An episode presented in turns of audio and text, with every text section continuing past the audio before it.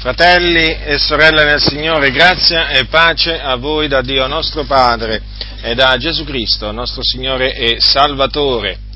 Prendete il capitolo 6 del Vangelo scritto da Matteo, capitolo 6 di Matteo. Leggerò alcuni versetti, precisamente leggerò i versetti che vanno dal 24 al 34. Così è scritto, Niuno può servire a due padroni, perché o odierà l'uno ed amerà l'altro, o si atterrà all'uno e sprezzerà l'altro. Voi non potete servire a Dio ed a Mammona. Perciò vi dico, non siate con ansietà solleciti per la vita vostra di quel che mangerete o di quel che berrete, né per il vostro corpo di che vi vestirete. Non è la vita più del nutrimento e il corpo più del vestito? Guardate gli uccelli del cielo, non seminano, non mietono, non raccolgono in granaie, il Padre vostro celeste li nutrisce. Non siete voi assai più di loro? E chi di voi può con la sua sollecitudine aggiungere alla sua statura pure un cubito? E intorno al vestire, perché siete con ansietà solleciti? Considerate come crescono i gigli della campagna. Essi non faticano e non filano. Eppure io vi dico che nemmeno Salomone, con tutta la sua gloria, fu vestito come uno di loro. Or se Dio riveste in questa maniera l'erba dei campi, che oggi è e domani è gettata nel forno, non vestirà egli molto più voi, o gente di poca fede? Non siate dunque con ansietà solleciti, dicendo che mangeremo, che berremo, o di che ci vestiremo, poiché sono i pagani che ricercano tutte queste cose, e il Padre vostro celeste sa che avete bisogno di tutte queste cose, ma cercate prima il regno e la giustizia di Dio, e tutte queste cose vi saranno sopraggiunte. Non siate dunque con ansietà solleciti del domani, perché il domani sarà sollecito di se stesso basta a ciascun giorno il suo affanno. Queste sono alcune delle parole che Gesù rivolse ai suoi discepoli nel corso di quello che è stato soprannominato il sermone sul monte. Perché è stato chiamato il sermone sul monte? Perché fu un insegnamento un ammaestramento che Gesù rivolse ai suoi discepoli su un monte. Non ci viene detto qual era questo monte, comunque sia su un monte. Infatti dice al capitolo 5 di Matteo, al versetto 1, e Gesù vedendo le folle salì sul monte, postesi a sedere, i suoi discepoli si accostarono a lui ed egli aperta la bocca li ammaestrava. E tra i suoi ammaestramenti appunto troviamo, troviamo questo. Ora, Gesù, voglio eh, ricordare, voglio ricordarvi, quando parlava, parlava da parte di Dio. Gesù non disse niente di suo, fratelli. Tutto quello che disse, lo disse perché così l'Iddio e Padre suo gli aveva ordinato di dire. Le cose che dico, così le dico come il Padre me le ha dette.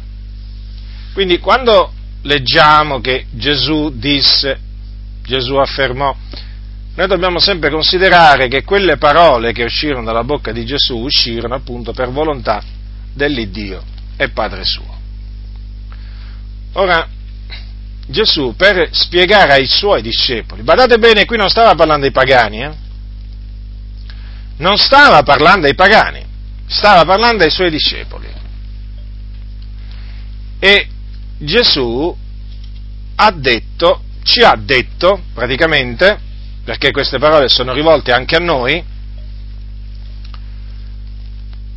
voi non potete servire a Dio ed a Mammona. Allora, mammona è una parola aramaica che vuol dire ricchezza. Praticamente noi non possiamo servire Dio e i soldi. Proprio riassunto. Allora Gesù ci ha detto che noi non possiamo servire a Dio e a Mammona, cioè non possiamo pensare di poter servire contemporaneamente sia Dio che Mammona, cioè i soldi, sia possiamo mettere anche il nostro ventre. Questa è una cosa che è impossibile fare, non la possiamo fare. In altre parole, se noi pensiamo di poter servire sia Dio che Mammona, ci illudiamo, perché Gesù l'ha spiegato in questa maniera. Nessuno può servire a due padroni, perché odierà l'uno ed amerà l'altro, o si atterrà all'uno e sprezzerà l'altro. Dunque, se noi ci mettessimo a servire Mammona o il nostro ventre, noi inesorabilmente saremmo indotti a disprezzare Dio. Non solo, anche a odiarlo. Parole dure, ma questa è la realtà. Così stanno le cose, fratelli nel Signore. Ho spesso riflettuto su queste parole di Gesù e devo dire che sono delle parole molto dure, sono delle parole nette che non lasciano, diciamo, fraintendimenti di nessun genere, ma eh, soprattutto non, posso, non fanno sorgere fraintendimenti di nessun genere. Non è che qualcuno leggendo queste parole può dire ma non ho capito cosa voleva dire. Questo si può dire quando si leggono gli scritti di taluni che si dicono esegeti, che bisogna leggere venti volte perché non si capisce cosa vogliono dire. Anche, la, anche la, la ventesima volta non pensate che si è capito perfettamente quello che vogliono dire, perché praticamente sono degli artefici di confusione, siccome che sono persone confuse, allora praticamente costoro creano confusione anche nella vita degli altri e i loro scritti non possono essere che confusi, come anche i loro discorsi. Qui le parole di Gesù sono estremamente chiare, non lasciano alcun dubbio. Dunque, dobbiamo prestare molta attenzione, fratelli, perché se il Signore ci ha avvertiti in questa maniera così solenne, cioè praticamente ci ha detto, se voi cominciate a servire Mammona, eh, comincerete a disprezzare e odiare Dio. Allora, noi chiaramente dobbiamo stare attenti, dobbiamo badare a noi stessi al fine di non metterci a servire Mammona. Mi pare ovvio questo, perché se mettersi a servire Mammona equivale a disprezzare Dio e a odiarlo, chiaro. Se io amo il Dio, se io voglio onorare Dio, mi asterrò da servire Mammona, fuggirò il servizio a Mammona, fuggirò l'amore per il denaro, perché poi alla fine chi serve Mammona, chi è? È colui appunto che ama il denaro. E quindi è diventato cupido di disonesto guadagno. E difatti non è, non è per nulla un caso che è scritto che appunto, come dice Paolo a Timoteo, che quelli che vogliono arricchire cadono in tentazioni in laccio e molte insensate e funeste concupiscenze, che affondano gli uomini nella distruzione e nella perdizione, perché l'amore del denaro è radice di ogni sorta di male. Alcuni che vi si sono dati si sono sviati dalla fede, si sono trafitti di molti dolori. Qui sta parlando di credenti che ad un certo punto servivano il Signore, poi ad un certo punto hanno cominciato a servire Mammona e praticamente hanno cominciato ad amare il denaro e quindi hanno smesso di amare il Dio. E a motivo di questo amore per il denaro si sono sviati badate bene, sviati dalla fede. Eh sì, perché l'amore del denaro porta a sviarsi dalla fede. e si sono trafitti di molti dolori, molti sono i dolori dell'Empio, come anche i guai. Quindi molti guai aspettano coloro che si mettono a servire Mammona. Ora, proseguendo, Gesù ha detto perciò. E a questo perciò dovete prestare molta attenzione. Perché? Perché Gesù in questa maniera ci ha spiegato, ci ha spiegato a tutti noi come si comincia a servire Mammona. No, perché qualcuno potrebbe pensare, no, quando, pensa, quando, si pensa ai servitori di Mammona, si pensa a persone praticamente che, eh, voglio dire, si sono costruiti, si sono costruiti degli imperi finanziari sfruttando, sfruttando i fratelli, eh, insegnando la decima, storcendo denaro, diciamo con ogni sorta di astuzia, eh, certo, questi servono a Mammona, eh? Non è che sto dicendo che questi servono a Dio, ci mancherebbe altro. Sono persone veramente riprovate quanto alla fede, persone corrotte, che se un giorno avevano cominciato a servire Dio, poi alla fine hanno finito col servire Mammona. E di fatti si sono arricchiti, bramano le ricchezze, e stanno continuamente a chiedere denaro, mm, diciamo usando, usando sofismi, sofismi, di ogni genere, pretesti svariati. E poi sono dei grandi affaristi, dei grandi commercianti, io li chiamo i commercianti del Tempio, questa gente non ti dà niente gratuitamente, questa gente praticamente ti vende tutto, ti vende tutto perché è gente, è gente che si è venduta. E quindi eh, uno di primo acchitto, quando pensa ai servi di Mammona, pensa a questi eh, famosi predicatori, servi di Mammona, le cui opere, diciamo, inique testimoniano eh, di chi loro stanno servendo, perché mi pare ovvio che costoro non stanno servendo il Dio, perché noi abbiamo come esempio di servitori di Dio da imitare innanzitutto Cristo Gesù. Gesù Cristo è chiamato il santo servitore di Dio, e poi abbiamo gli apostoli.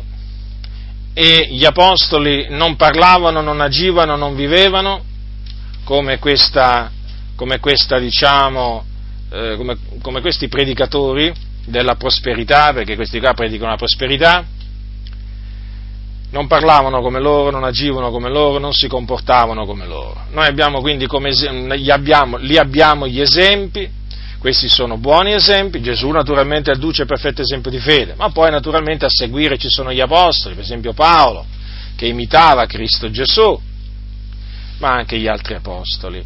E noi, considerando l'esempio che ci hanno lasciato Gesù e gli apostoli, stiamo alla larga appunto da questa gente che si dice che, si dice che serve, loro dicono che servono il Dio, ma in effetti non lo stanno servendo, loro stanno servendo Mammona si potrebbe, si potrebbe par- parlare a lungo appunto di questi, di questi, servitori di Mammona, comunque li conoscete, li conoscete, sapete come identificarli, per cui non mi delungo più di tanto.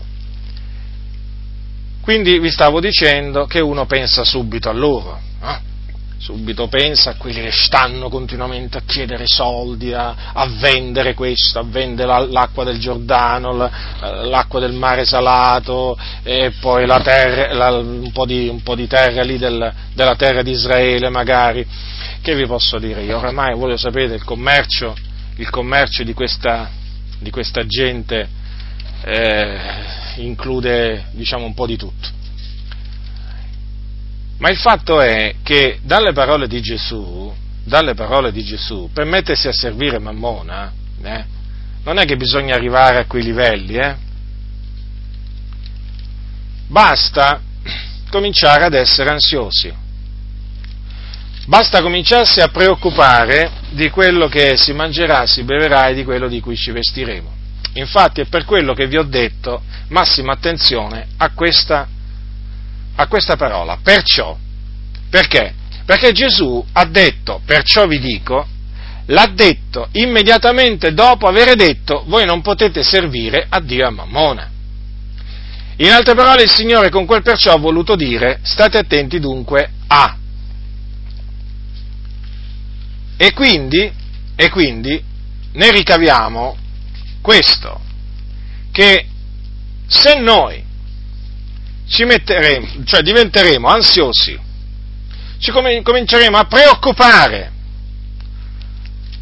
come fanno i pagani, chiaramente noi ci metteremo a servire Mammona. Perciò vi dico, disse Gesù, non siate con ansietà solleciti per la vita vostra di quel che mangerete o di quel che berrete, né per il vostro corpo di che vi vestirete. Quindi è un comando, fratelli non è un consiglio, ma è un comandamento, quello di non essere con ansietà solleciti per la vita nostra, di quello che mangeremo, di quello che berremo e neppure dobbiamo essere con ansietà solleciti per il nostro corpo, di quello che ci vestiremo. Perché?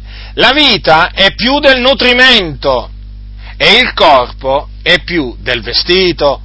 Questo molti lo hanno dimenticato Guardate che quello che noi mangiamo eh, non ha un valore superiore alla nostra vita, come anche quello che noi indossiamo non ha un valore superiore al corpo. Quindi cominciamo appunto a dare il giusto valore alle cose. Diamo il giusto valore alle cose, cioè a quello che mangiamo, quello che beviamo e al, naturalmente a quello che indossiamo. E poi Gesù naturalmente, per, per diciamo, rassicurarci, per eh, farci capire che Dio ha cura di noi, perché la verità è che Dio ha cura di noi, non è un Dio sbadato, non è un Dio disinteressato, ma è un Dio che ha cura di noi e quindi è vicino a noi non è lontano ma è vicino e si può prendere cura di noi. Si prende cura di noi perché ci ama, perché ci ama. Allora Gesù ha detto praticamente di guardare, considerare alcune cose. Innanzitutto ha detto, per quanto riguarda appunto il cibo, di guardare gli uccelli del cielo guardate gli uccelli del cielo, non seminano, non mietono, non raccolgono in granai e il Padre vostro celeste li nutrisce. Ora, se voi prendete l'Evangelo scritto da Luca, Gesù ha detto di guardare, di considerare i corvi. Capitolo 12, versetto 24. Considerate i corvi, non seminano, non mietono, non hanno dispensa né granaio, eppure Dio li nutrisce. Ora, Dio nutrisce i corvi. Allora, gli uccelli del cielo in generale, chiaro, tutti gli uccelli del cielo, considerate, quante specie di uccelli del cielo ci sono? Quanti, numericamente, quanti sono gli uccelli del cielo? Ma, eh, lo sa solo il Signore, ma saranno veramente un... Eh, come si fa? Sono comunque un numero, un numero enorme. Allora, noi guardiamo gli uccelli del cielo e dobbiamo sempre considerare, perché chiaramente queste parole sono valide per, per tutti, tutti i credenti, eh? dovunque si trovano sulla faccia della terra, eh? guardate gli uccelli del cielo. Quindi, non seminano, non mietono, non raccolgono in granai e il Padre vostro celeste, disse Gesù, li nutrisce, quindi gli dà il cibo. Allora, qui in Luca, Gesù ha detto che, eh, di considerare i corvi, che sono appunto tra gli uccelli del cielo, no? e dice che appunto, non lavorano praticamente, perché dice non seminano, non mietono, non hanno dispensa né granai, eppure Dio li nutrisce. Allora Dio si cura, si prende cura dei corvi del cielo. Prendiamo adesso in particolare i corvi del cielo. I corvi che sono degli uccelli. No? Allora, qui Gesù ha detto che Dio li nutrisce. E difatti nell'Antico Testamento troviamo scritto che proprio Dio nutrisce proprio i corvi. I corvi sono degli animali un po' disprezzati da alcuni. però vedete, li ha fatti Dio e Dio si prende cura di loro. Allora prendete il Salmo 147, ascoltate cosa dice il salmista per lo Spirito Santo, egli dà la pastura al bestiame e ai piccini dei corvi che gridano. Versetto 9, cioè, Salmo 147. Nella nuova riveduta dice egli dà il cibo al bestiame e ai piccini dei corvi quando gridano. Quindi il Signore dà il cibo ai piccini, ai piccini dei corvi. Vedete dunque? Gridano e il Signore naturalmente si ricorda di loro e gli dà da mangiare.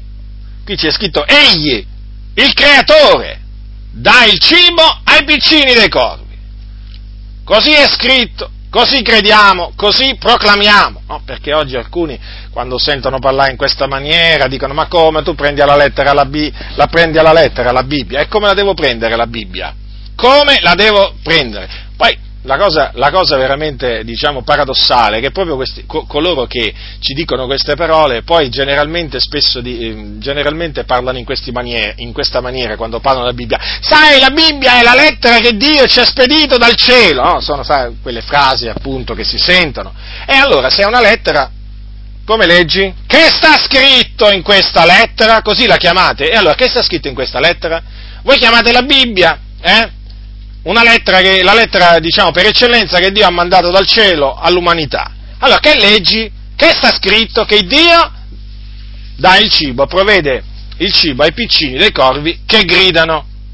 Poi c'è un salmo, non un salmo, c'è nel libro di Giobbe, nel libro di Giobbe, nella risposta che Dio diede a Giobbe, sapete che Dio diede una, una risposta a Giobbe, diciamo, diciamo, in cui c'è un severo ammonimento, perché Giobbe si lasciò diciamo, eh, scappare delle parole inique, ingiuste contro Dio, mentre appunto si trovava nell'afflizione, e si mantenne saldo nella sua integrità, però eh, accusò il Dio.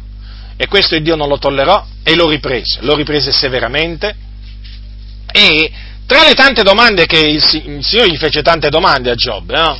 a modo di dire io ti farò delle domande e tu rispondimi, no? Perché chiaramente Giobbe si era diciamo, eretto contro Dio, no? si era creduto savio in un certo senso e mm, aveva avuto delle parole dure contro Dio perché, perché Giobbe aveva, aveva, detto che Dio favoriva i disegni dei malvagi non si curava appunto della sua giustizia, della giustizia di Giobbe.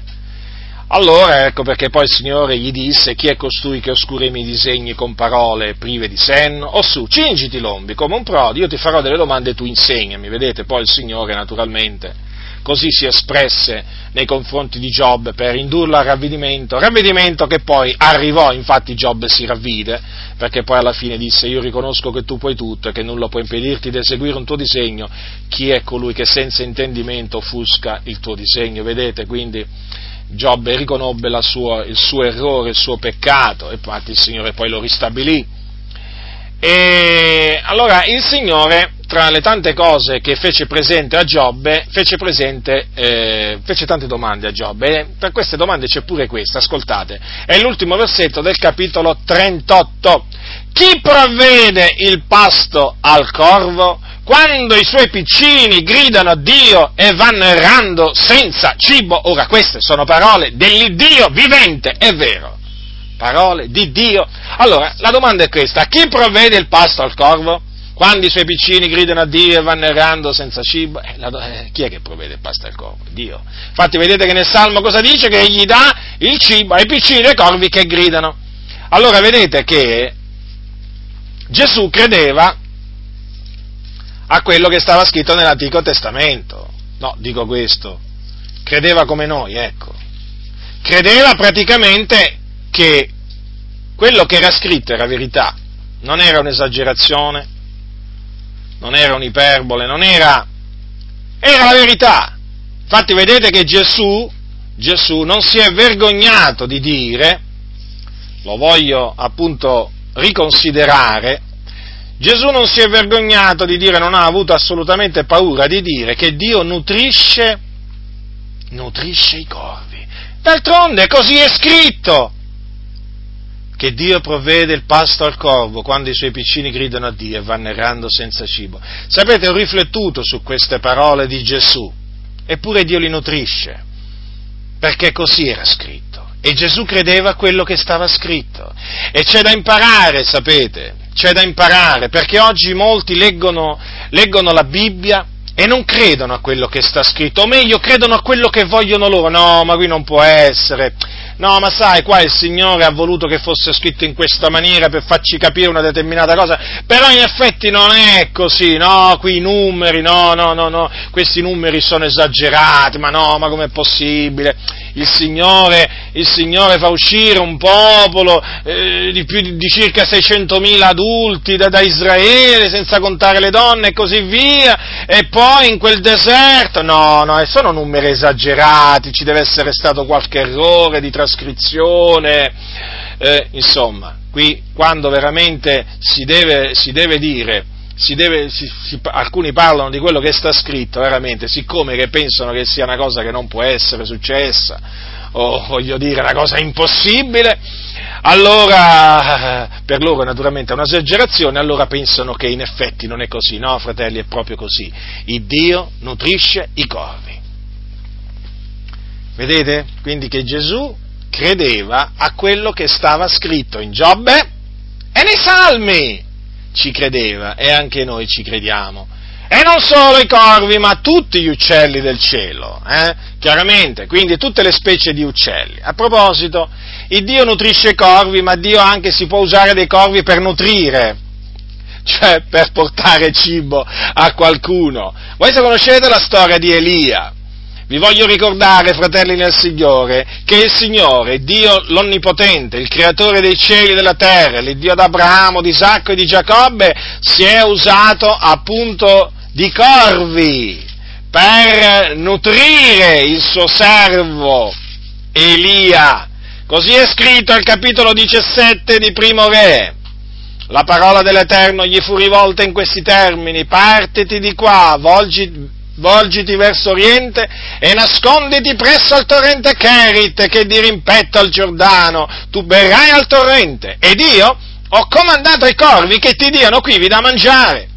Egli dunque partì e fece secondo la parola dell'Eterno, andò e si stabilì presso il torrente Kerit che dirimpetta il Giordano e i corvi gli portavano del pane e della carne la mattina e del pane e della carne la sera e beveva al torrente. Avete notato dunque, Dio disse a Elia di andare lì presso quel torrente e poi ci avrebbe pensato lui a sfamarlo. Infatti gli disse, ho ordinato. Allora che dice qua il Signore? Allora così, eh, tu berrai al torrente ho comandato ai corvi che ti diano quivi da mangiare. E il Signore aveva comandò a dei corvi proprio di portare da mangiare Elia, che gli, infatti gli portarono la mattina e la sera per un certo periodo di tempo, fino a che naturalmente il, il, diciamo, il torrente, si poté bere al torrente Elia, e praticamente gli portarono pane e carne e carne la mattina e pane e carne la sera. Ecco, Dio si usò di corvi, vedete? Perché vi ho voluto diciamo, citare, eh, citare, questo? Sempre diciamo, per la stessa ragione di prima, perché ci sono alcuni che non ci credono, non ci credono che le cose siano andate realmente così. Pentecostali, eh? Sì, sì, sì, sì, pentecostali, certo, persone che dicono che loro, loro sono guidati dallo Spirito Santo. Loro quando leggono la Bibbia la leggono sotto la guida dello Spirito Santo. E loro quando anche la spiegano, la spiegano sotto la guida dello Spirito Santo. E praticamente che cosa dicono? No, fratelli, ma voi mica dovete, mica penserete che qui il Signore per, per corvi intenda uccelli del cielo. No, no, corvi loro ti dicono, no. Qui per corvi si intendono persone. Si, intendono, si intende delle persone di cui Dio si è usato per portare da mangiare a Elia. Vabbè, ma non faceva prima il Signore dire a Elia che aveva ordinato a delle persone, eh, voglio dire, di portargli da mangiare? Eh? Non l'avrebbe fatto prima? Ma il fatto è che il Signore fa quello che vuole e il Signore ha voluto usarsi in questo caso di corvi. Sì, proprio di corvi. Purtroppo, vedete, fratelli, c'è un grosso problema, c'è una grossa piaga che affligge la Chiesa è la mancanza di fiducia nella potenza di Dio. Io ho sentito testimo- mm, ci sono delle testimonianze in cui Dio si è usato di animali per portare da mangiare a dei fratelli che ne avevano urgentemente bisogno, proprio di animali, eh? È vero, noi talvolta, talvolta sentiamo testimonianze di come il Signore ha provveduto a dei suoi figlioli tramite altre persone, no? esseri umani. Però ci sono delle testimonianze in cui Dio ha provveduto usandosi di animali. Beh, certo, è chiaro, è una questione di fede. Certo, se uno non ha fede non ci crederà a queste cose, ma chi ha fede ci crede. Soprattutto chi ha conosciuto la potenza di Dio, eh, chi ha conosciuto la potenza di Dio, non, eh, non, metterà in discussione queste testimonianze, anche perché non c'è niente di nuovo sotto il sole, fratelli, vedete ciò che è già stato prima. Il Signore si usò, di, si, usò, si usò di corvi, perché vedete, il Signore può comandare anche agli animali, può dare degli ordini e dà degli ordini anche agli animali. E gli dà gli ordini che vuole. Il Signore è l'Onnipotente, vi ricordo che ogni cosa è al suo servizio tutto l'universo è al suo servizio. Il Signore può fare di qualsiasi cosa nell'intero universo quello che Lui vuole, in qualsiasi momento. Non c'è animale, non c'è animale, dal più piccolo al più grande, che non possa ricevere all'istante un ordine da Dio e lo deve eseguire. E già, lo deve eseguire. E come se lo deve eseguire? Ce ne sono di esempi nella Bibbia. Comunque, vi ho voluto citare questo fatto dei corvi appunto perché eravamo appunto in tema, eh, stavo parlando appunto di corvi, dato che diciamo, ci sono i cianciatori che abbondano in mezzo alla Chiesa, si sono inventati pure quest'altra allegoria, vedete, no? il senso letterale, i corvi, loro arrivano con le loro allegorie, con le loro allegorie veramente diaboliche, perché annullano, annullano di fatto la parola di Dio, e praticamente persino a una, a una parola come i corvi gli danno, gli danno un, altro, un altro significato. Dunque, vedete fratelli, è confermato, è confermato che Dio eh, nutrisce, nutrisce, gli uccelli del cielo, nutrisce i corvi, gli dà lui il cibo. E non solo, sapete fratelli, gli uccelli del cielo, perché il Signore ciba, ciba tutti gli animali. Questo è bene, diciamo, dirlo in questo frangente per esaltare la potenza di Dio, per esaltare la grandezza di Dio. Perché, vedete, fratelli, quando si parla di queste cose non, non facciamo altro che esaltare la grandezza di Dio. Abbiamo, abbiamo visto prima che nel Salmo 147 è scritto che egli dà la pastura al bestiame, quindi il cibo al bestiame, a tutto il bestiame che c'è sulla faccia della terra. Chi è che gli dà da mangiare? È il Dio, fratelli. Considerate per esempio che sempre in Giobbe, se, sempre in Giobbe, eh, sempre in quello stesso capitolo, da cui ho letto quel, quella domanda che Dio fece a Giobbe, c'è scritto anche questo, quest'altra domanda, che praticamente è la domanda eh, precedente. Sei tu che cacci la preda per la leonessa, che sazi la fame dei leoncelli quando si appiattano nelle tane e si mettono in agguato nella macchia? Avete visto cosa dice il Signore? Che è Lui che caccia la preda per la leonessa, affinché poi la leonessa porti da mangiare appunto ai suoi leoncelli affamati. Vedete dunque? Vedete che è tutto confermato, Dio provvede il pasto anche alla leonessa affinché, affinché dia da mangiare ai leoncelli. Quanto è grande Dio, quanto è grande veramente il Signore. E poi il Signore dà il cibo pure ai pesci pure i pesci, qualcuno dirà, eh, sono tanti pesci, eh, piccoli e grandi senza numero nel mare, e poi non solo quelli nel mare, naturalmente ci sono anche i fiumi, ci sono anche i laghi, il Dio dà da mangiare, dà il cibo pure a tutti i pesci che esistono. Salmo, Salmo 104, ecco il mare. Salmo 104, dal versetto 25, ecco il mare, grande ed ampio dove si muovono creature senza numero, animali piccoli e grandi, e difatti è vero, eh? ci sono animali piccoli, molto molto piccoli, ma anche animali grandi, guardate per esempio la balena o l'orca o per esempio anche altri animali, no? i pesce cani anche sono grandi, eh? animali grandi. Là vogano le navi, e quel Leviathan che hai creato per scherzare in esso, tutti quanti sperano in te, che tu dia loro il loro cibo a suo tempo tu lo dai loro ed essi lo raccolgono, tu apri la mano ed essi sono saziati di beni. Vedete, fratelli nel Signore, dunque, chi dà da mangiare a tutti questi animali piccoli e grandi che ci sono nel mare? Nel mare, naturalmente inteso tutto il mare, proprio che c'è tutti i mari, tutti gli oceani e così via. Ma vi rendete conto, fratelli nel Signore, che cosa ci dice la Bibbia?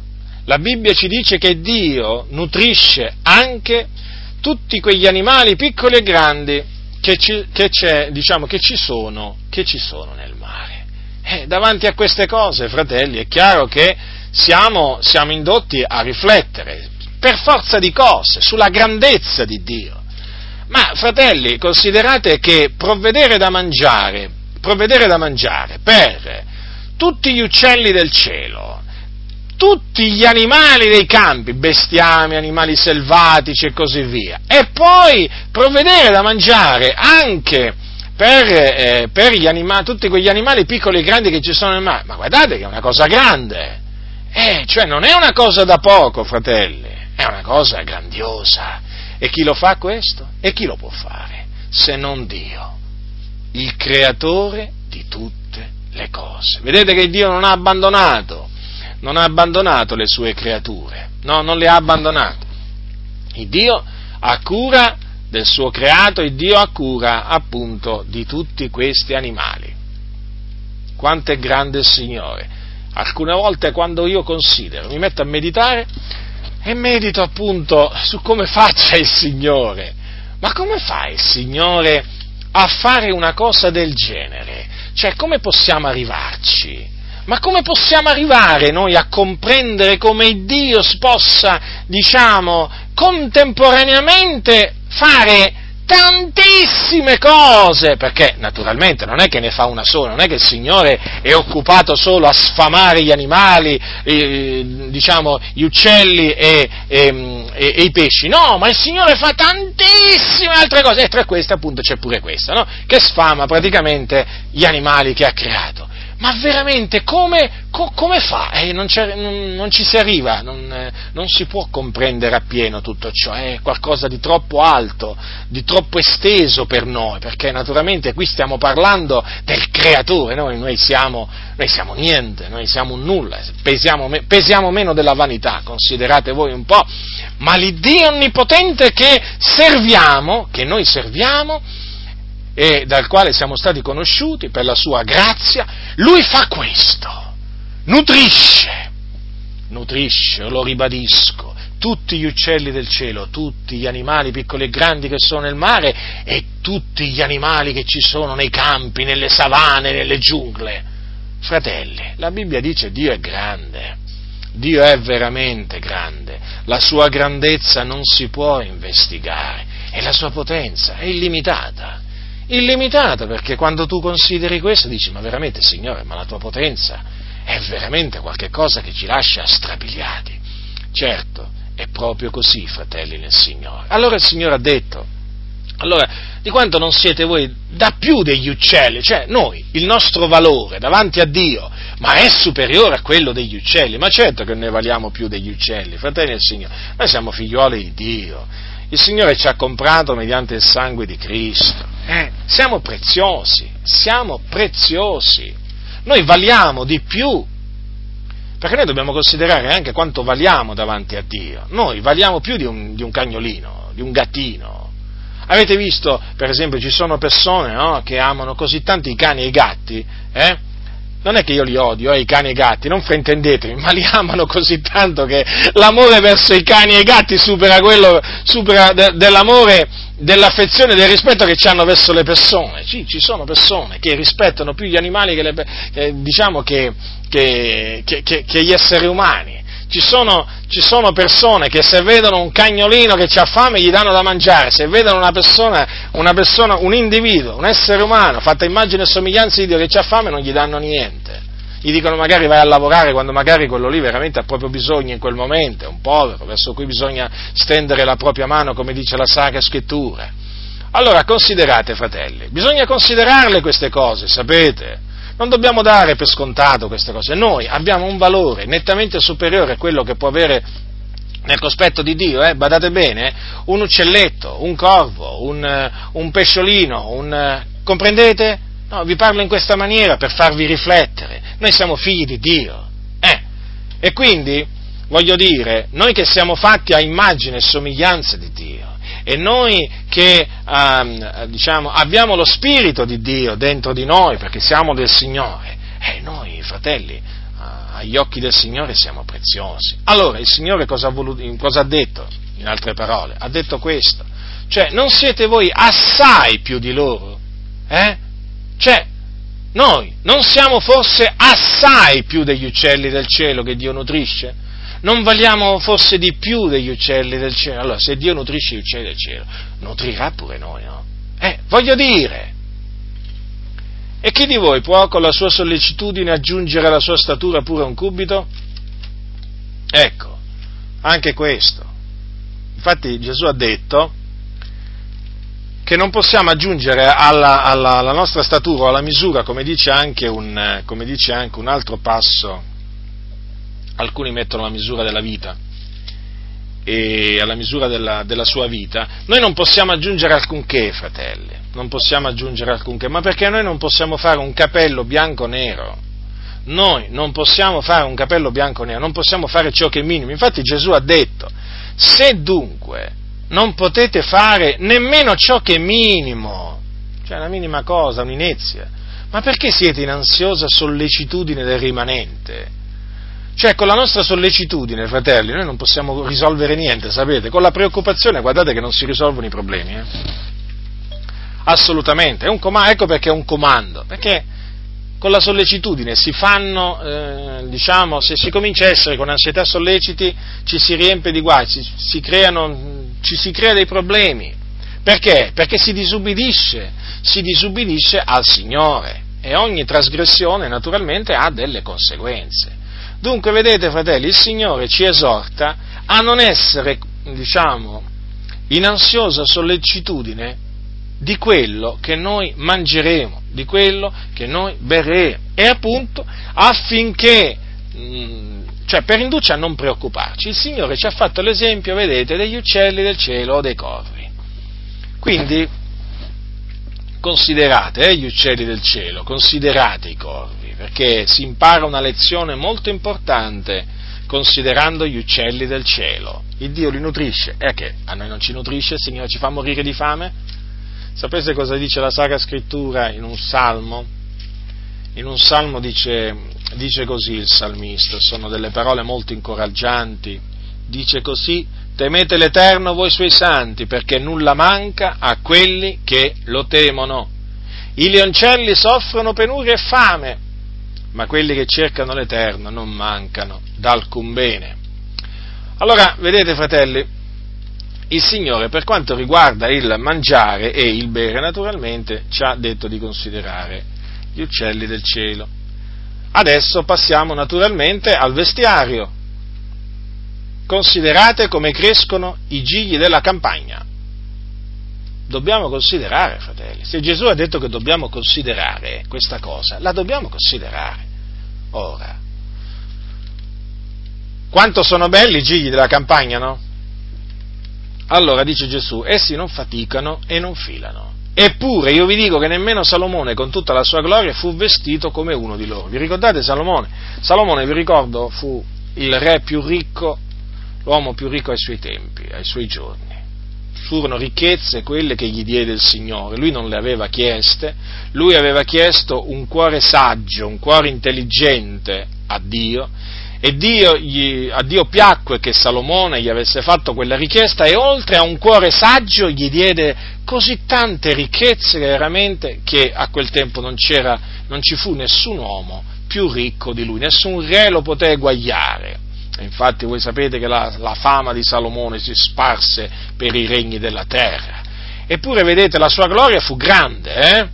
Eppure Gesù ha detto che nemmeno Salomone, provate, provate, naturalmente uno prova a immaginare come era vestito Salomone, no? Eh, come sono vestiti, facciamo un esempio, oggi no? ci sono ancora dei re, ci sono ancora dei re, esistono dei re, sì, esistono dei re molto ricchi, e come sono vestiti? Eh, basta vedere le loro case anche, basta vedere come sono vestiti veramente, vestiti lussuosi, molti ci hanno vestiti con dell'oro addosso, diamanti, insomma, veramente sono vestiti in maniera splendida. Allora, Salomone è chiaro che era vestito in maniera splendida, era un uomo molto ricco, Eppure il Signore ci ha detto che nemmeno Salomone con tutta la sua gloria fu vestito come uno di loro, cioè come un giglio, come un giglio della campagna. Allora, anche qui vedete il Signore ci ammaestra e ci fa una domanda. Se Dio riveste in questa maniera l'erba dei campi, che oggi è, domani gettata nel forno, non vestirà egli molto più voi, o gente di poca fede? E quindi, veramente, ma se il Signore riveste così i gigli, l'erba, eh? Voglio dire che dura magari una giornata, che arriva la sera secca e, messa, e viene messa nel forno. Voglio dire, ma di che cosa veramente ci dobbiamo preoccupare, fratelli? Non, non siamo noi molto più importanti dei gigli della campagna? Eh? È chiaro, è chiaro che siamo più importanti agli occhi di Dio dei gigli della campagna. E allora? E allora il Signore prosegue dicendo, non siate dunque con ansietà solleciti, dicendo che mangeremo, che berremo, di che ci vestiremo. Cioè non le dobbiamo dire queste cose, perché indicano indicano appunto che siamo ansiosi di quel che mangeremo e di quel che berremo. Noi queste, queste domande non le dobbiamo fare, perché dice Gesù, sono i pagani che ricercano tutte queste cose, o come dice in Luca, dice sono le genti del mondo che le ricercano, le genti del mondo, vedete? Quindi coloro che non sono di Cristo, le genti del mondo. Il Padre vostro celeste sa che avete bisogno di tutte queste cose. Vedete? Il Dio conosce i nostri bisogni.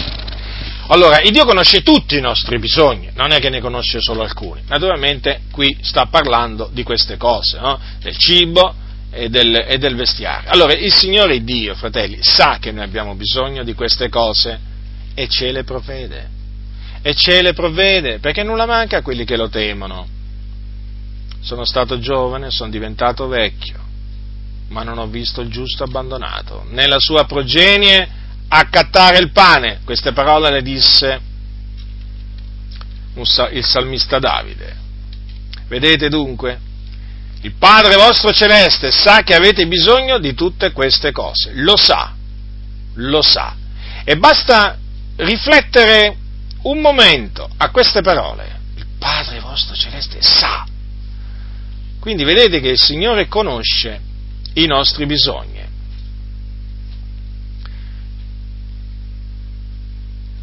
Io ricordo quando avevo bisogno di un paio di scarpe, mi trovavo a militare, avevo bisogno di un paio di scarpe, avevo un, eh, a quel tempo un paio di scarpe che eh, si chiamavano le Clark, e si erano bucate sotto.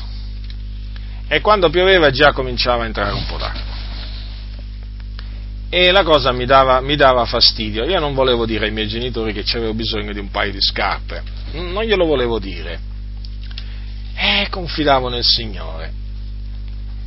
E ricordo, a distanza di tanti anni, eh, considerate voi, sono passati parecchi anni adesso, ma lo ricordo ancora come se fosse, se fosse avvenuto oggi o poco fa.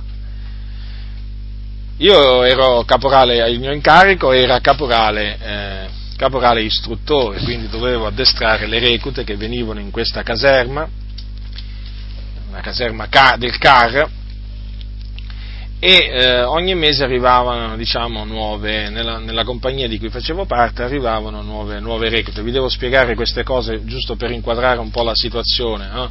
le circostanze in cui poi il Signore mi è venuto, mi è venuto in soccorso. E, mm, quindi cosa succedeva? Che la compagnia si riempiva di reclute per un mese e poi si svuotava in attesa appunto di un'altra ondata di reclute quindi cosa succedeva? Perché le reclute venivano appunto per essere addestrate, per, eh, per ricevere diciamo, gli ammaestramenti basilari. E allora eh, avvenne questo, che come, come, altre volte naturalmente a noi caporali istruttori, quando andavano via le reclute, ci spettava di andare a fare pulizia nelle, nelle camerate eh, che venivano lasciate vuote dai, dai, dalle reclute che poi venivano assegnate alle varie, alle varie caserme un po' per tutta Italia.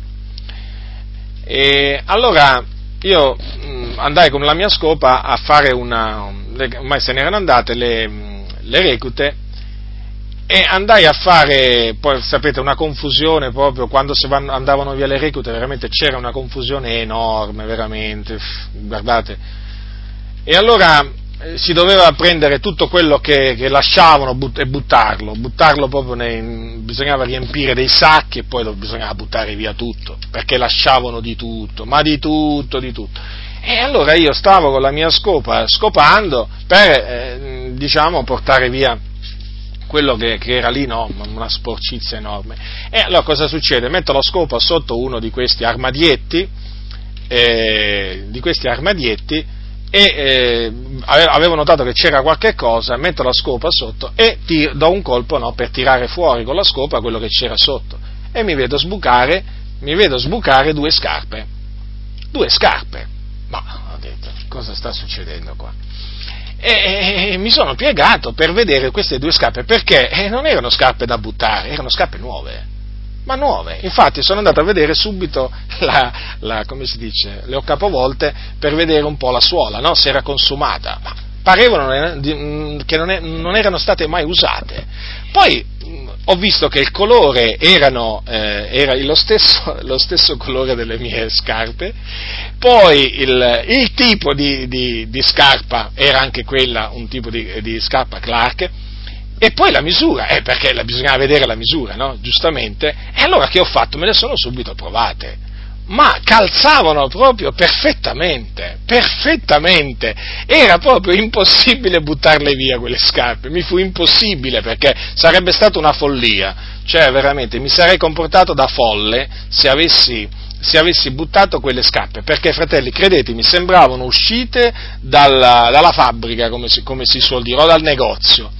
Allora le ho prese, e naturalmente eh, ho ringraziato il Signore perché ho detto Signore ti ringrazio perché veramente solo tu mi potevi, guardate che io ne, avevo pulite di camerate, eh, ne, pulite, ne ho pulite di camerate, guardate che di sporcizia ne avevo portata via. E quella fu l'unica volta in cui trovai veramente qualcosa di utile e soprattutto furono delle scarpe di cui avevo bisogno. E me lo ricordo ancora, una gioia veramente mi riempì dentro perché riconobbi, riconobbi in quella scoperta eh, veramente l'intervento, l'intervento di Dio che supplì veramente a quel bisogno, era un reale bisogno era, e dopo naturalmente da quel giorno l'ho sempre testimoniato perché io non mi vergogno, non mi vergogno di quello che, fa, di quello che ha fatto il Signore per me, di quello che fa il Signore per me, anzi guai a me se mi vergognassi di quello che il Signore ha fatto per me. Eh, lo so, lo so, i, i schernitori naturalmente, quelli non mancheranno, ma poco importa. Io so in chi ho creduto,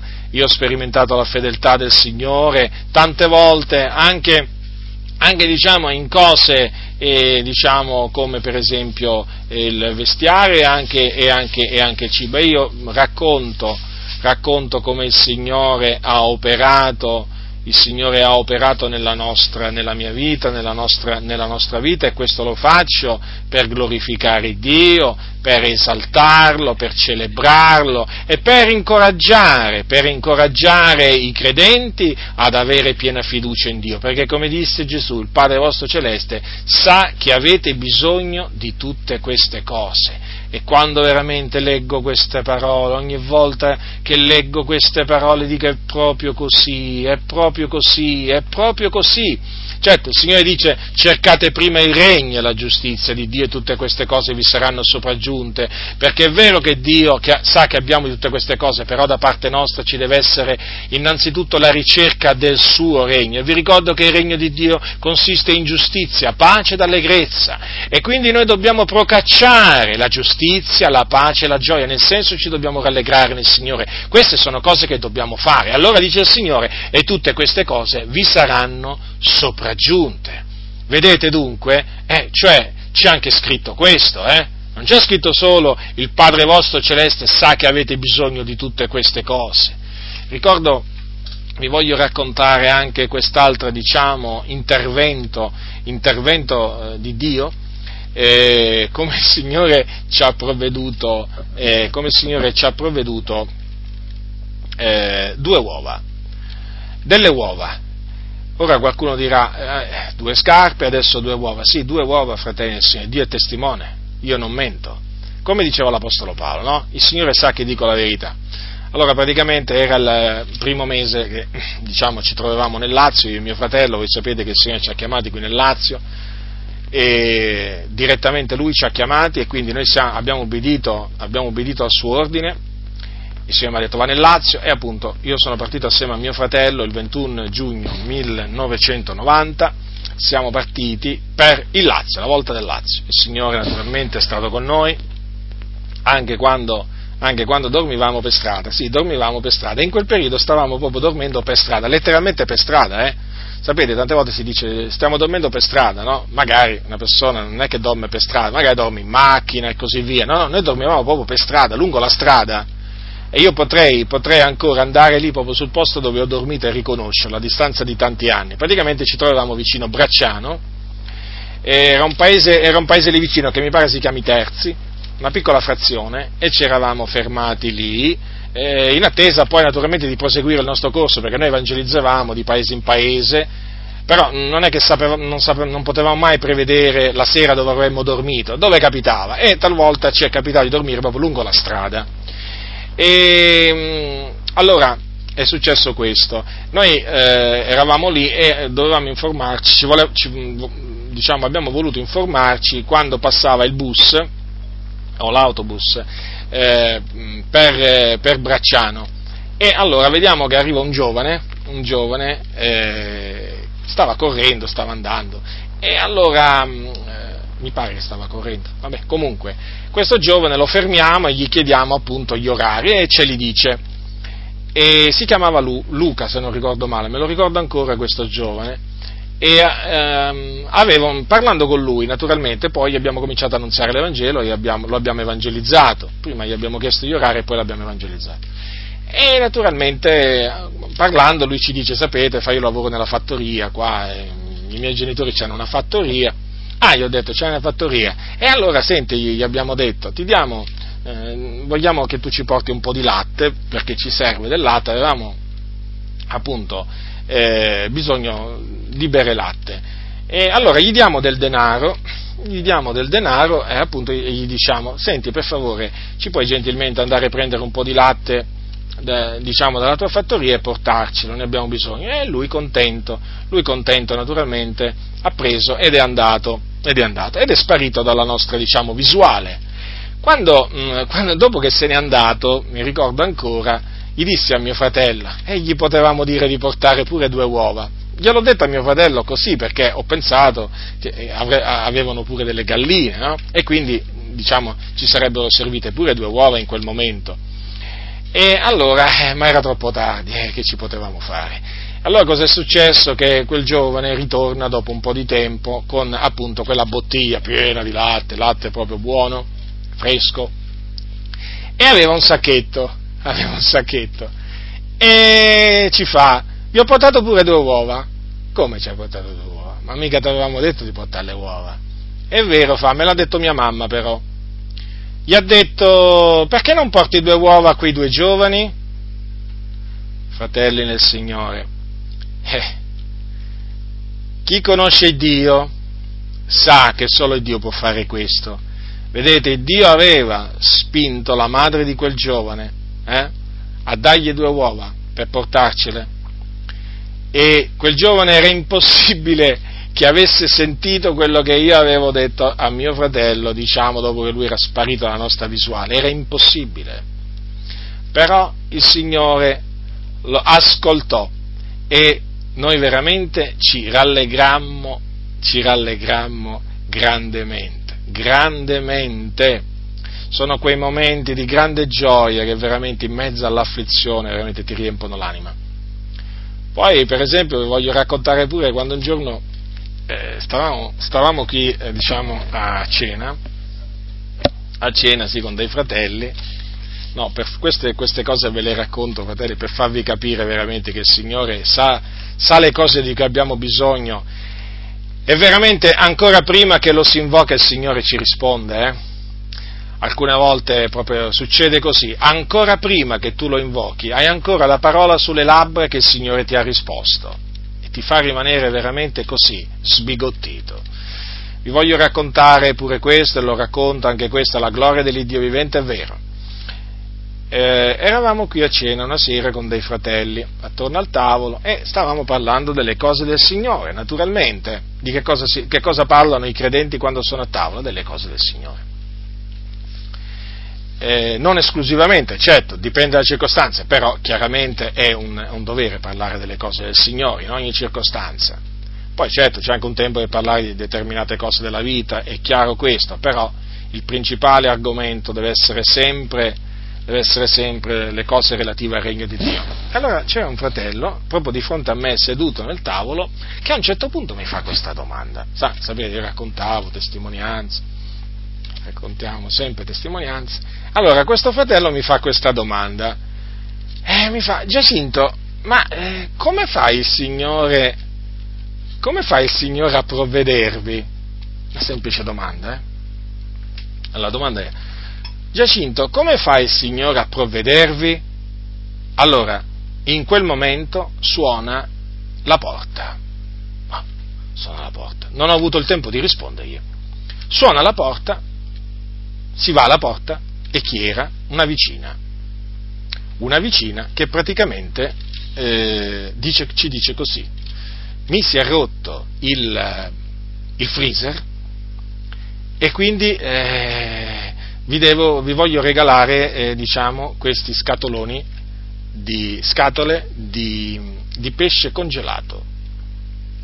E allora prendiamo le scatole e naturalmente rientriamo, rientriamo in casa e, e gli dico al fratello che mi aveva fatto questa domanda questo.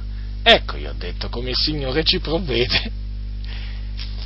Ancora a distanza di tanti anni, ricordo, ricordo veramente quei momenti perché veramente fummo invasi di una gioia, veramente, di una gioia grande tutti quanti, tutti quanti che eravamo qui riuniti, perché il Signore in quel momento volle rispondere a quel fratello con un atto pratico con un suo intervento. Infatti io non avevo potuto proprio, eh, avevo praticamente la, la, parola sulla bocca quando gli stavo per rispondere, che è suonato subito alla porta, quindi ci siamo tutti un po', diciamo, eh, voglio dire, azzittiti, eh, per vedere cosa, chi c'era, ed era proprio la risposta di Dio.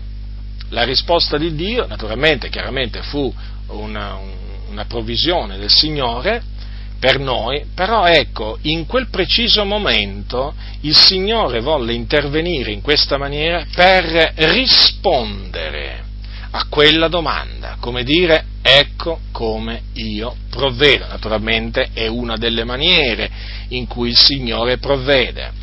Vedete, fratelli del Signore, la parola di Dio va presa alla lettera, va presa alla lettera. State molto attenti a tutti coloro che vogliono tenervi lontano dal, dalla parola del Signore con le loro allegorie. Come leggete, credete. Credete a quello che sta scritto, perché è la parola di Dio. E non siate con ansietà solleciti del domani, perché il domani sarà sollecito di se stesso, basta ciascun giorno il suo affanno. Ora, dice la scrittura appunto che il Dio sa le cose di cui abbiamo bisogno. Comunque sia, è anche vero che noi siamo chiamati a chiedere a Dio, eh? perché altrimenti, altrimenti, dovremmo dire che non c'è più bisogno di, poi di pregare il Signore quando siamo nel bisogno, no fratelli, c'è bisogno che noi preghiamo il Dio anche quando ci troviamo nel, nel, bisogno. Dico anche quando ci troviamo nel bisogno, perché Dio non è che lo si invoca solo quando abbiamo bisogno, eh, ma anche quando non abbiamo bisogno, lo si deve ringraziare, lodare, esaltare e poi naturalmente pregare, pregare per gli altri, non ci dimentichiamo di farlo, no? perché alcuni veramente pensano di rivolgersi a Dio solo quando hanno bisogno di Lui. Allora, capitolo 4, capitolo 4 di Filippesi è scritto così, eh, il Signore vicino. Non siate con ansietà solleciti di cosa alcuna, ma in ogni cosa siano le vostre richieste rese note a Dio in preghiera e supplicazione con azione di grazia. E la pace di Dio, che sopravanza ogni intelligenza, guarderà i vostri cuori, i vostri pensieri in Cristo Gesù. Vedete, fratelli, dunque? Ancora una volta, vedete che non dobbiamo essere solle- ah, con ansietà solleciti di cosa alcuna, quindi non solamente per quanto riguarda il mangiare, quello che mangeremo, quello che berremo, quello che vestiremo, ma anche per qualsiasi altra cosa. Noi abbiamo questo comando da osservare. Ma cosa dobbiamo fare allora? Dobbiamo in ogni cosa rendere note le nostre richieste, cioè pregare il Dio, rivolgerci a Dio, perché in Lui noi abbiamo riposto la nostra fiducia, in Lui, di Lui ci fidiamo, in Lui abbiamo piena fiducia, non nell'uomo, ma in Dio che può fare veramente ciò che l'uomo non può fare. Dunque in ogni cosa preghiamo il Signore, invochiamolo. Vedete poi cosa dice? Cosa dice Paolo? La pace di Dio che sopravvanza ogni intelligenza guarderà i vostri cuori, i vostri pensieri in Cristo Gesù. Infatti è proprio così, quando in mezzo alla distretta, in mezzo al bisogno, ci si rivolge a Dio, si grida a Dio, il Signore veramente fa sì che la sua pace regna, regna nei nostri cuori e quella, quella pace, che è una pace che sorpassa ogni conoscenza, protegge i nostri cuori e i nostri pensieri, li custodisce. Comprendete? E allora ci fa rimanere fermi. Questo è fondamentale, fratelli. Infatti, sapete quando la gente del mondo ci dice, no? Ma come fate a stare così tranquilli? Come fate a stare così tranquilli? Eh, così è scritto. La pace di Dio che sopravvanza ogni intelligenza guarderà i vostri cuori e i vostri pensieri in Cristo Gesù. C'è anche un altro, anche un altro passo, però è scritto, è scritto in Isaia, che dice, a colui che è fermo nei suoi sentimenti tu conservi la pace. La pace! Perché in te confida. Vedete come la parola spiega, la, la scrittura spiega la scrittura? La pace ci conserva il Signore, ma perché? Perché noi confidiamo in Lui. Vedete, invece, se noi confidassimo nell'uomo, quella pace non regnerebbe. Io vi posso assicurare che nel momento in cui un credente smette di confidare in Dio ma e confida nell'uomo, quella pace sparisce. Non può avere pace chi confida in un altro uomo, perché dice la Bibbia, maledetto l'uomo che confida nell'uomo. Se è maledetto non può aver pace, invece dice benedetto l'uomo che confida nell'Eterno. Vedete? È chiaro che quella benedizione si manifesta anche con una pace interiore, con la pace di Dio, che sopravvanza ogni intelligenza. Vedete dunque il Signore conserva la pace? La pace sì, ma perché? Perché tu confidi in Lui, quindi confida nell'Eterno. In mezzo alla distretta, di cosa hai bisogno? Dillo al Signore. Ecco, rivolgiti al Signore, perché il Dio sa le cose di cui tu hai bisogno. Poi il Signore chiaramente si, si può usare dei corvi, si può usare di individui, si può usare di chiunque vuole lui, si può usare di un principe, si può usare di un'autorità, eh, si può usare di chiunque vuole, cioè non aspettatevi la risposta solamente, diciamo, da un lato, perché fratelli, guardate, spesso si, si aspetta la risposta da destra ma arriva da sinistra e quante volte diciamo, abbiamo fatto questa esperienza. Il Dio interviene, eh, il Dio interviene, anche quando Dio interviene è sovrano e ci fa rimanere sbigottiti, perché tu magari ti aspetti che magari quella persona là ti aiuterà. No! Il Signore ha deciso invece di mandarti l'aiuto tramite un'altra persona e tu dici, vedi, i pensieri di Dio sono più alti dei nostri, come anche le vie di Dio perché anche la maniera in cui il Signore risponde non è quella, non è quella diciamo, che tu hai previsto, perché noi talvolta nella mente ci diciamo, beh, il Signore agirà così, vedrai che... No, no, perché le vie di Dio sono più alte delle nostre. E dunque dobbiamo considerare questo in mezzo alla distretta, che L'importante è avere piena fiducia nel Signore, gridare a Lui, far conoscere a Lui le nostre richieste. Poi la pace di Dio, il Dio farà sì che la sua pace regni nei nostri cuori. Poi, a suo tempo, l'Iddio vivente e vero risponderà, risponderà dall'alto della sua dimora, con le sue potenti liberazioni. E allora veramente ti farà saltare come un cervo dalla gioia, veramente ti farà rallegrare grandemente. Allora veramente ti parrà veramente di sognare, perché poi quando il Signore risponde ti pare di sognare, ci pareva di sognare, l'Eterno ha fatto cose grandi per noi, noi siamo nella gioia. Quando veramente il Signore interviene, in quel, sono, cioè in quel momento ti pare di sognare, sembra che, sia, sembra che non sia la realtà, ma è la realtà. perché veramente il Signore ci fa meravigliare, anche dopo tanti anni di fede il Signore ci continua a far meravigliare, perché Egli è Dio, Egli è l'Iddio delle meraviglie, Egli veramente fa delle cose con una semplicità, io uso questa espressione, no? che veramente ti lascia, ti lascia sbigottito, perché poi dici, ma Signore, ma come fai a fare queste cose? Eh, perché Egli è Dio, Egli è Dio, fratelli. E quindi vedete le parole di Gesù sono chiare, quindi facciamo tesoro, fratelli, di questi, di questi insegnamenti di, di, Gesù e mettiamoli in pratica, mettiamoli in pratica, beato l'uomo che ascolta la parola di Dio e l'osserva, mettiamoli in pratica perché ne avremo, ne avremo del bene, basta ciascun giorno il suo affanno, fratelli nel Signore, se ci dobbiamo cominciare ci dobbiamo cominciare ad affannare per domani, per dopodomani, per... no, fratelli, no, come si fa a vivere? Non si vive più poi tranquilli, sparisce la pace, no, fratelli. Confidiamo nel Signore, abbiamo piena fiducia in Lui. Eh? Non siamo con ansietà solleciti del domani, non cominciamo a dire che mangeremo, che berremo, di che ci vestiremo e naturalmente anche, anche altre cose, perché dice Paolo, ve lo ricordo, non siate con ansietà solleciti di cosa alcuna Ecco, non dobbiamo agire come fanno i pagani, no? tutti preoccupati.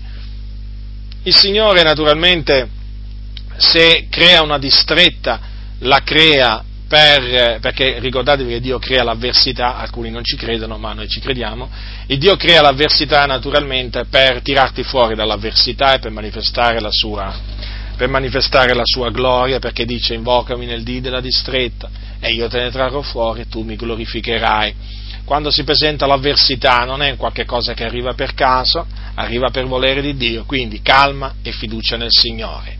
Invocare il Signore con piena fiducia e il Signore poi trarrà gloria anche da questa distretta, perché il Signore sa come tirarti fuori dai, dai, da qualsiasi bisogno, in questo caso da bisogni, da bisogni materiali. Egli è il fedele e il verace, mantiene la parola data, non può non può avere mentito, fratelli, perché è impossibile che Dio abbia mentito. Quindi non siate con ansietà solleciti per la vita vostra, di quel che mangerete o di quel che berrete, né per il vostro corpo, di che vi vestirete.